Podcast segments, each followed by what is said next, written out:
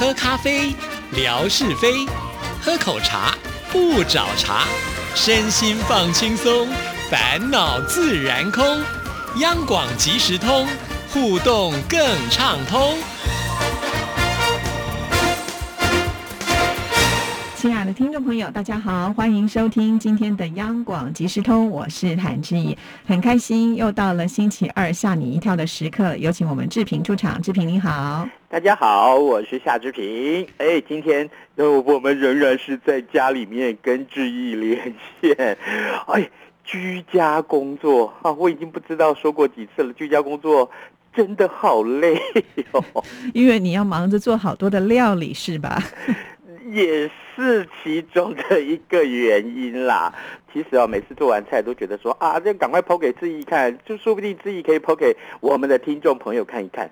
哎，这样子呢，说不定可以让大家在疫情里面稍微获得舒缓一下。哈啊，我现在都舍不得把它剖出来。我想说，该不会就是你要在我们节目当中教大家做的什么样的料理？所以我到现在还一直保留着呢。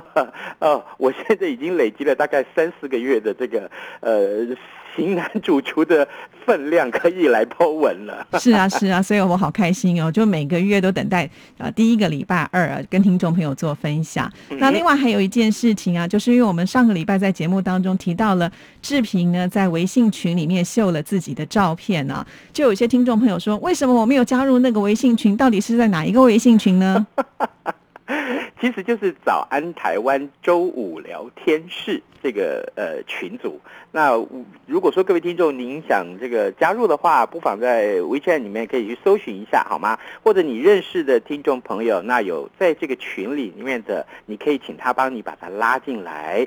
哎，这样子呢，说不定就可以看到呃志平在里面啊，可以跟大家互动。那当然了，呃，除了志平以外，宛如也在这里面哦，哈。是。这个，哎，我在想，志毅你要不要一起也加入啊？我的微博都过不来了。啊，对呀，我这个这谭志毅是大忙人，你知道吗？这个这个管理的这个账户实在太多了啊。大概总共八百万个吧，啊，没有那么多啦，只是说想专心在某一个部分，不然太多我会顾不来的。那你那个 ID 是什么呢？就是打你的名字吗？早安台湾就可以找得到了。没有没有，那个 ID 群主的名字叫做早安台湾周五聊天室。早安，台湾周五聊天室，对，就可以找得到了。好，那如果说听众朋友想要加入呃这个志平的微信群的话呢，就赶紧去搜寻一下喽。好的，那在今天的节目里呢，要跟听众朋友带来什么样的奇闻异事呢？好，来，首先跟大家分享这个，哎，各位，你所听到的这个全世界啊，这个结婚的次数最多的是谁呀？就说是电影明星好了啊，你你你印象里面哪一个电影明星结婚的次数是最多的？伊丽莎白泰勒哦，嘿，她结婚几次？应该差不多也有个十次左右，有没有这么多？另外三次是你加上去的了，哦，她只有七次。对了，他才结婚七次哦。对，然后呢，当然其中最有名就是他跟理查波顿这两段婚姻啊，嗯呃，这个结了又离，离了又结。是是是，如果我没记错，应该是如此。然后这个她其中有一任丈夫还是参议员啊，前一阵子才过世，所以让我想到今天这个趣闻蛮有意思的。呃，最近在这个社群网站上面流传了一段国外新人结婚的影片啊，就引发了网友的热烈讨论。呃，这个新郎嘛，嗯，哎呦，天哪，不得了，是一位高龄老翁啊，这个，所以这个趣闻给大家很多的启发哦。哦，有为者亦若是。为什么高龄就不能结婚？这样子好像有点歧视高龄结婚呢？因为新娘是一位年轻的美眉呀。哦，就是年纪差很大。对呀，啊，这个我跟你讲，这影片啊，我们看到这新郎啊，掀开头纱亲吻。这个新娘的时候，那一边的亲友都非常非常快乐，而且开心的庆祝。呃，在旁边有他的这个新郎的谁呢？包括他现任的老婆。哎哎，现任的老婆。是是是，哎，听我把话讲完。是。还有他的儿子，他的女儿，还有他的孙子，还有他的孙女儿。三代同堂，一共有一百八十九人现身庆祝，场面是十分的盛大热闹。哎哎哎，这个这段影片呢就被一个印度的警官抛在这个 Twitter 上面了。他说啊，哎，这名老翁现在有二十八位的老婆，有三十五位的儿女，还有一百二十六名的孙子跟孙女面前，他呢就在这些人面前完成了他第。三十七场婚礼，三十七，各位，你有这个能耐吗？不是夏志平在说你，我没有听错吧？第三十七次结婚，而且呢，老婆也这么多。那这些人都不会争风吃醋啊？哎，呃，这或许就是这个地方民情的关系。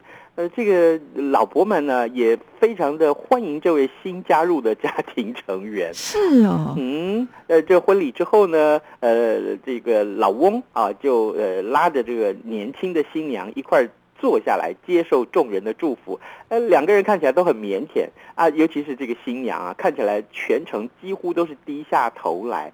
但是啊。哎，这个新娘长得还真好看哦！是哦，听起来好像我们古代的君王哦。不知道他们家有没有《后宫甄嬛传》？哎，这这已经不只是三妻四妾了，对呀，对？他们法律上是可以结这么多次婚哦。是啊。哎，一个老婆就已经搞不定了，他娶个三妻四妾也就算，现在二十八个，他这是第二十九个，他结了三十七次婚，我的嘞是哪来的勇气？对，那不然他一定是很有钱，可以养这么多人呐，好夸张哦！哎，所以说啊，一开始我不是跟大家说了吗？有为者亦若是，所以夏志平很羡慕喽。没有，我怎么敢羡慕？我现在在家里跟你连线，我老婆就在旁边。我要说说我羡慕的话，那我等一下去跪算盘了，是不是？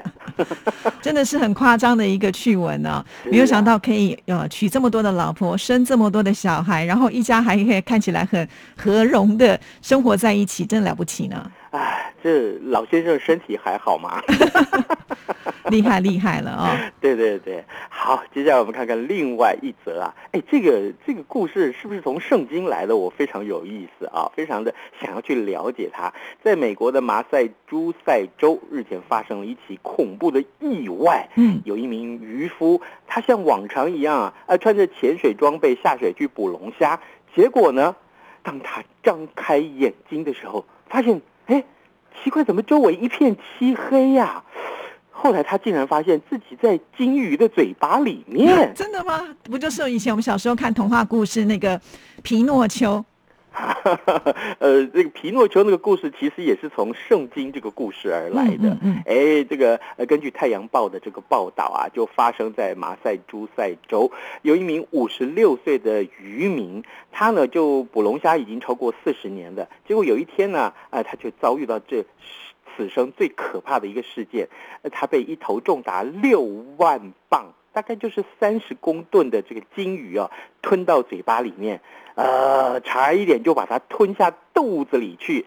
这名渔夫他说呀，他从自己的渔船上跳下水之后，就突然觉得怎么好像被什么东西撞到了，然后紧接着呢。呃，四周呢就全部都暗了下来，他以为他自己受到了鲨鱼的攻击，呃，摸了一下四周，哦，没有牙齿啊 然后呢，他想说，天哪，我会不会是在一只金鱼的嘴巴里面？而且他就要把我吞下去了耶！后来他那边就想说啊，完蛋了，完蛋了，我要被死我要被死呀！结果他想说，我还有我的妻子，还有两个儿子在我的家里面等我回家呢，那怎么办呢？没想到，哎，才经过四十秒钟啊，嗯，这金鱼突然浮上了水面。猛力的摇头，噗的一下，呃，这名渔夫就被这个金鱼从嘴巴里面吐了出来，抛到空中之后落水。哇，好特别的一个际遇哦！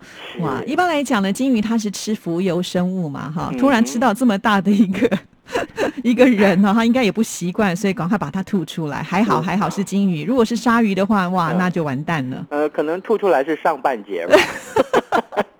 没有，这可能是这个金鱼喷水秀的这个，它是其中的一个主角而已啦。是。然后呢，其实这个故事就让我想到圣经里面也有一段类似的故事，就是约拿有没有这个呃小先知啊，他被这个金鱼啊吞到了这个呃肚子里面去。哎，人家约拿在金鱼的肚子里面可是待了三天三夜哦，三天三夜哦。这时候你还不赶快唱那首歌吗？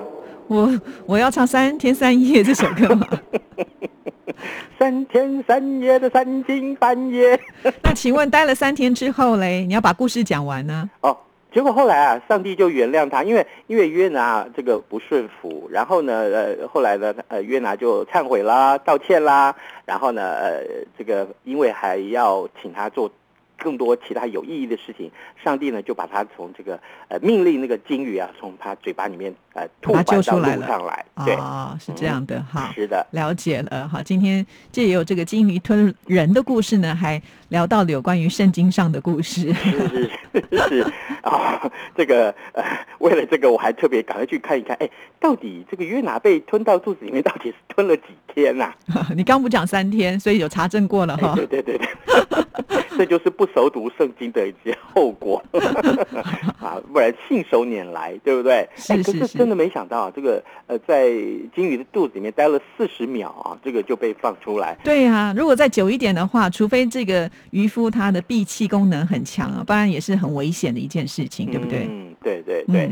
好，这个呃提到的动物嘛，哈，接下来这个趣闻其实蛮有意思的。嗯，呃，最近这个疫情严重啊，在新北市呢，有民众啊，因为呃确诊了这个新冠肺炎，结果他家里面的三只鸟啊，就被暂时收容在宠物旅馆里面。结果没想到啊，这三只鸟竟然茶不思饭不想，呃，终日郁郁寡欢。最后呢？自主是透过了视讯方式去跟他们沟通，才让这三只鸟逐渐的开始吃东西。哦，人鸟情深呐，令人动容啊！我以为这种事情只会发生在什么狗啊、猫的身上，没有想到鸟也会这么有感情哦。是啊，是啊。新北市的这个呃新冠肺炎的这个呃疫情很严峻啊，这是我们大家每天都从呃新闻里面读到的。那新北市的市政府的这个动物保护防疫处啊，他就说，呃确诊者住院去隔离治疗了，那呃共居的宠物啊没有亲友可以照顾的案件就越来越多，那所以呢就号召了宠物旅馆的旅宿业者啊加进这个安置的行列，呃最最近。呢，就有这个三家宠物长照医院加入了，所以呢，目前总共可以提供一百九十五只不同类型的宠物收容量。结果呢，呃，这个动保处就分享了这么一个很好看的新闻，就是说，呃，在五月份的时候，有位江先生啊，他一家人陆续都确诊了。结果呢，家里面的三只宠物鸟，呃，亲友都没办法去照顾它，因为也怕被传染了。当然了，啊，那结果呢，这三只鸟竟然在旅馆里面。不吃不喝，情绪低落。不管你怎么逗他，他就是不理你，他就是天天哭丧的一把脸，你知道吗？哎，这鸟哭丧的一把脸是什么样的表情？我真的想看看。哇，这个这个鸟真的是回去之后呢，主人一定会更爱死它们了。是喽，是喽。不过我觉得宠物店也很棒啊，就知道可以想到用视讯的方式，让这个鸟可以来看一看它的主人啊，这样比较放心。嗯，对。好，这个另外这个跟动物有关的趣闻，其实来自就要留到下一次了，因为我们要出题了。哎，怎么你的时间这节目时间变这么短呢？就是啊，所以我们要抓紧时间喽。好，来，我们这一次要送大家的是央广的一个木质火车音笛，对，很特别，这是新的礼物呢。嗯哦，这个很想拿来玩玩看，跟帮帮大家玩玩看啊！哈，哎，不过我们出的这个题目很有意思啊，其实就是告诉大家，各位，刚刚我所说的第二个这个趣闻里面啊，有这么个渔夫，他是被什么？吞进肚子里去呢？啊，好不好？好，其实应该还没有吞到肚子里面，在嘴巴而已，在嘴巴而已。对，有什么动物这么大可以把人吞进去呢？哦，大概是大概是范崇光吧。好了，谢谢志平。好，拜拜。谢谢，拜拜。